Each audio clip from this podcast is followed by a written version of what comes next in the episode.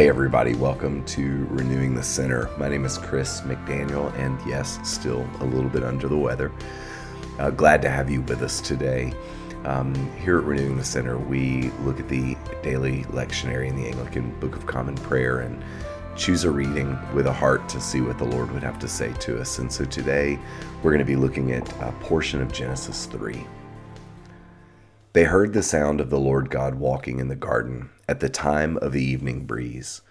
And the man and his wife hid themselves from the presence of the Lord God among the trees of the garden. But the Lord God called to the man and said to him, Where are you? And he said, I heard the sound of you in the garden, and I was afraid because I was naked, and I hid myself. And he said, Who told you that you were naked? Have you eaten from the tree which I commanded you not to eat? The man said, The woman whom you gave to be with me, she gave me the fruit of the tree, and I ate. Then the Lord God said to the woman, What is this now that you have done? And the woman said, The serpent tricked me, and I ate.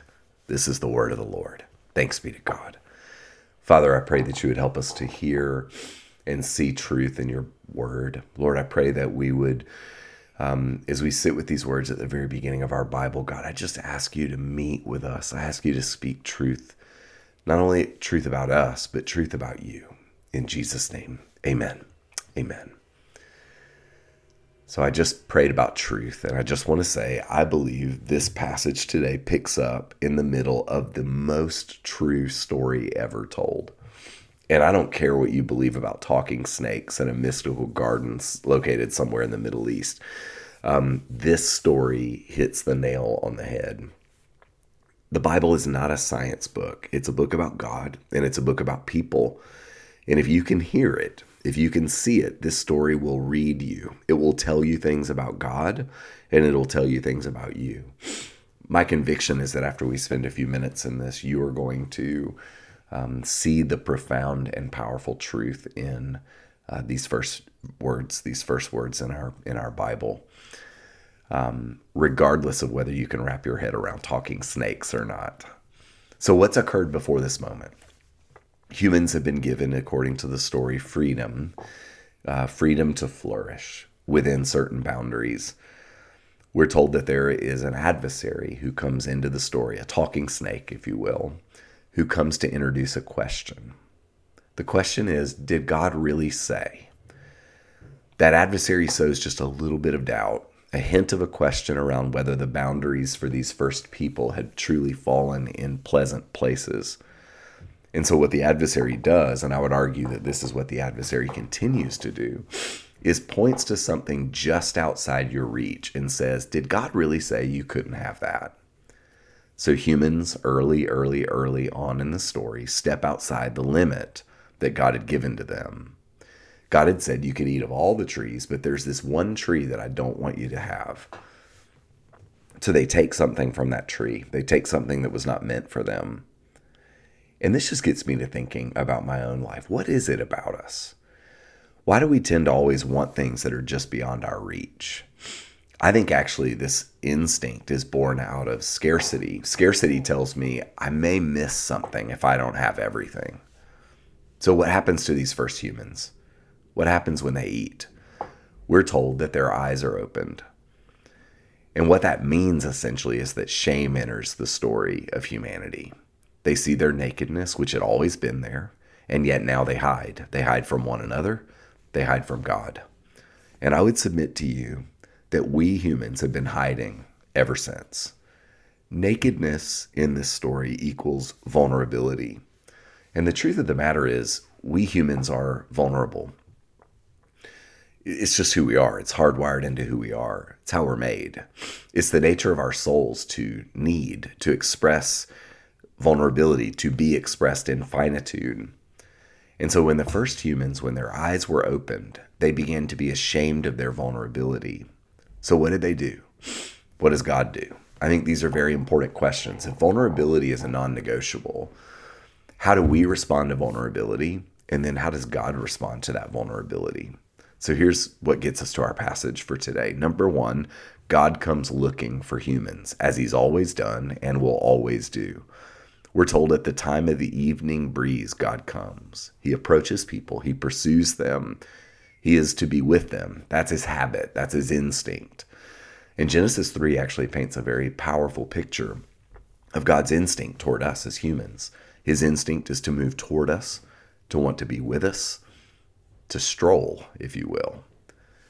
So, what happens when God comes? Our passage tells us that people hide, not only from one another, but also from God. And so, the first question asked in the Bible is asked by God to people Where are you? People hide, and it hurts to hide. The second question that God asks in the Bible is posed to us Who told you that you were naked? What have you believed? Who are you listening to? Essentially, is what God's saying. And I think that question, Where are you? is a question that God puts to us again and again as we live our lives. Where are you? What's happening in you? Maybe it's a good question for you to consider right now. As I think about my life, as I think about what's happening in my life, in my world, where am I? The third thing we see in this passage is that sin causes us to blame. The man blames the woman, the woman blames the devil. And this is one of the ways that we deal with shame is we blame. And if you think about it in that way, the idea of people hiding and blaming, doesn't that describe humanity right now? Doesn't that describe our own instincts, our base instincts? So, how do we deal with shame? Well, the early story tells us, using, I think, some beautiful imagery, how humans tend to deal with shame. We make clothes. The first humans make clothes out of fig leaves, so clothing that does not last, just to cover their nakedness, to cover their embarrassment. But then God makes clothes. Early in our Bible, we're told that God makes them clothes out of animal skins. Now, prior to this, in the story that we're told in Genesis, no animal had died. There was a sense of total harmony. Sin disrupted that harmony. And then to cover shame, permanently to cover shame, God kills an animal. The first sacrifice in the animal world was an animal killed to create skins to cover human beings' vulnerability and shame. Now, I don't know. I don't have it on um, 100% good authority, but my gut tells me it was probably a lamb of some kind that was the first animal to lay down its life. Sheepskin, a prefiguring of what is spoken of regarding Jesus as the lamb who takes away the sins of the world. Here's what I want to invite you to consider. Where is God inviting you to see the sin in your life and to recognize that you can't cure, heal, solve, you can't erase the vulnerability? Only He can do that.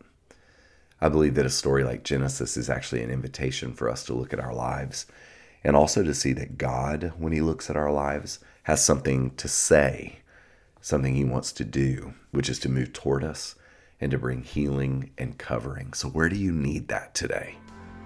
God bless you.